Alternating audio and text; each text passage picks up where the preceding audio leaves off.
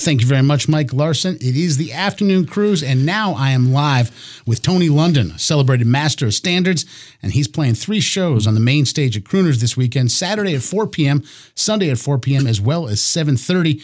And for this outing, Tony London is focusing on the music of Tony Bennett, who passed away on July 21st of this year. Tony London, thank you for being here with Jazz 88. Thank you too. Now, we all lost a hero when Tony Bennett passed away, but you lost a friend. You lost somebody who you've known for a lot of your life. So, can you talk a little bit about your relationship with Tony Bennett, your rapport with Tony Bennett, and how you guys stayed in contact, including family members, for many years? Uh, Tony and I met, um, actually, it was 22 years ago this month. Okay. Um, we both happened to be in town here in Minneapolis. And, uh, you know, he knew I was a singer. Uh, he had heard a recording I had done of uh, April in Paris, and when I met him, he was very complimentary, very, very kind with his words, and and and encouraging. Um, he just really went out of his way to to be gracious and kind and, and humble in his delivery of of anybody. That's just the kind of person he was. You know, he you know, if he if he knew your talent, if he saw your talent, he was going to let you know.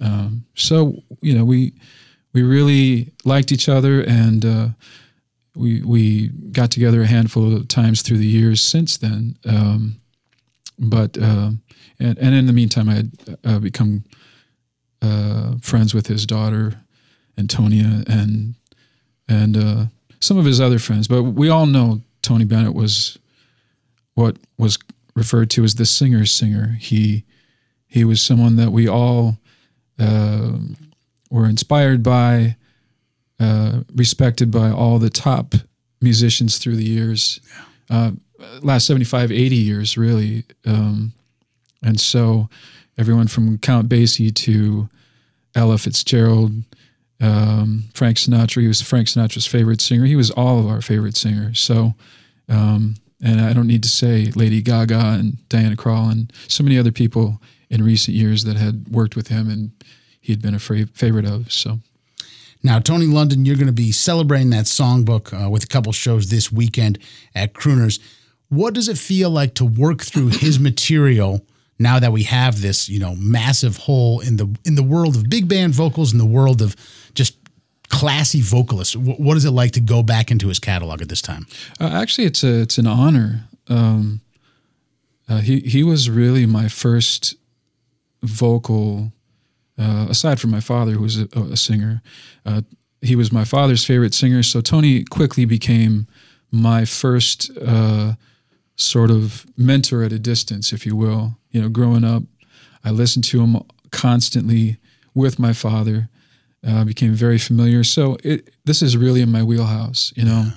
Yeah. so honestly, uh, having known him a bit uh, through the years and and uh, being able to perform his music in his honor yeah. and the and the uh, uh, and the memory of uh, his great career. You know, this is this is good for me. This is great.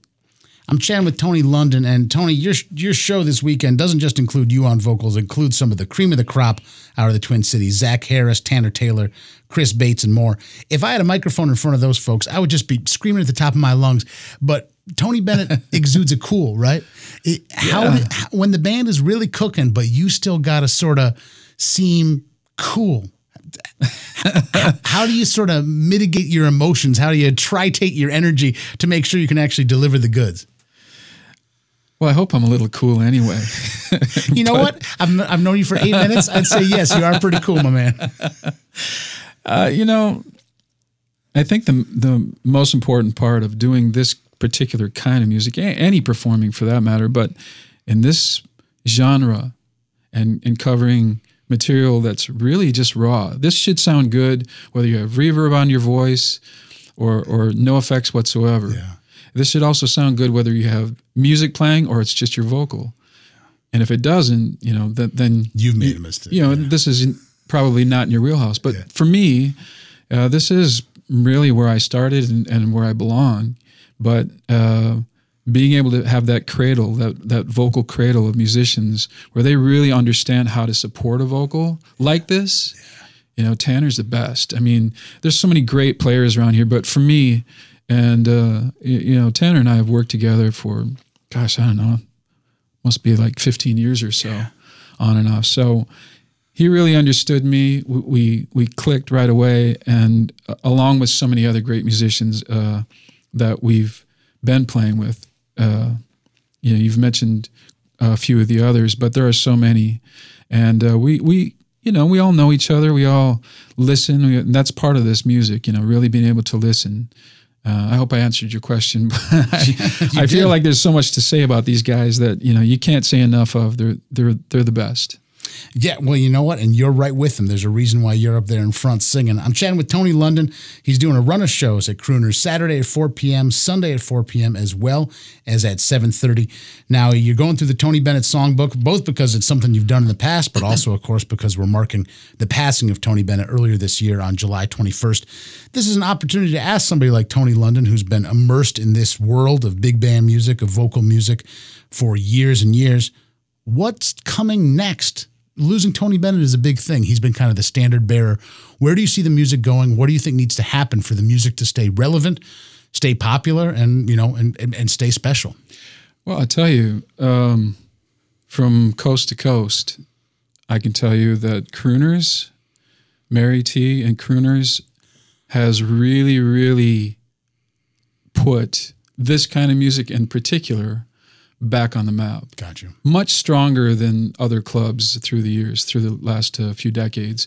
this, uh, I, I, love playing there. I love being a part of that that family. Uh, honestly, this is uh, this is what was needed. You know, a yeah. club like Crooners.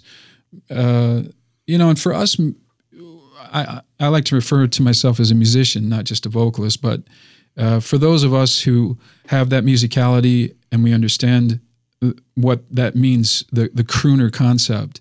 There's so little of it, uh, but to extend that into the big band uh, and and and jazz uh, family world, uh, more of this, more clubs like this, uh, more time at it. You know, because we we took it took a good few decades for for this uh, opportunity to to come back full sure. swing and and be that present for us, you know, to be able to continue to perform regularly. You know, that's really important. Well, I love it. And you're going to be performing quite regularly this weekend. We're going to listen to a little bit of Tony Bennett's music. I left my heart in San Francisco. That's on the set list for these shows on Saturday and Sunday at Crooners. There's more info at Crooners website. Uh, Tony, I really appreciate you stopping by. Good luck with the shows this weekend over at Crooners. Thank you so much.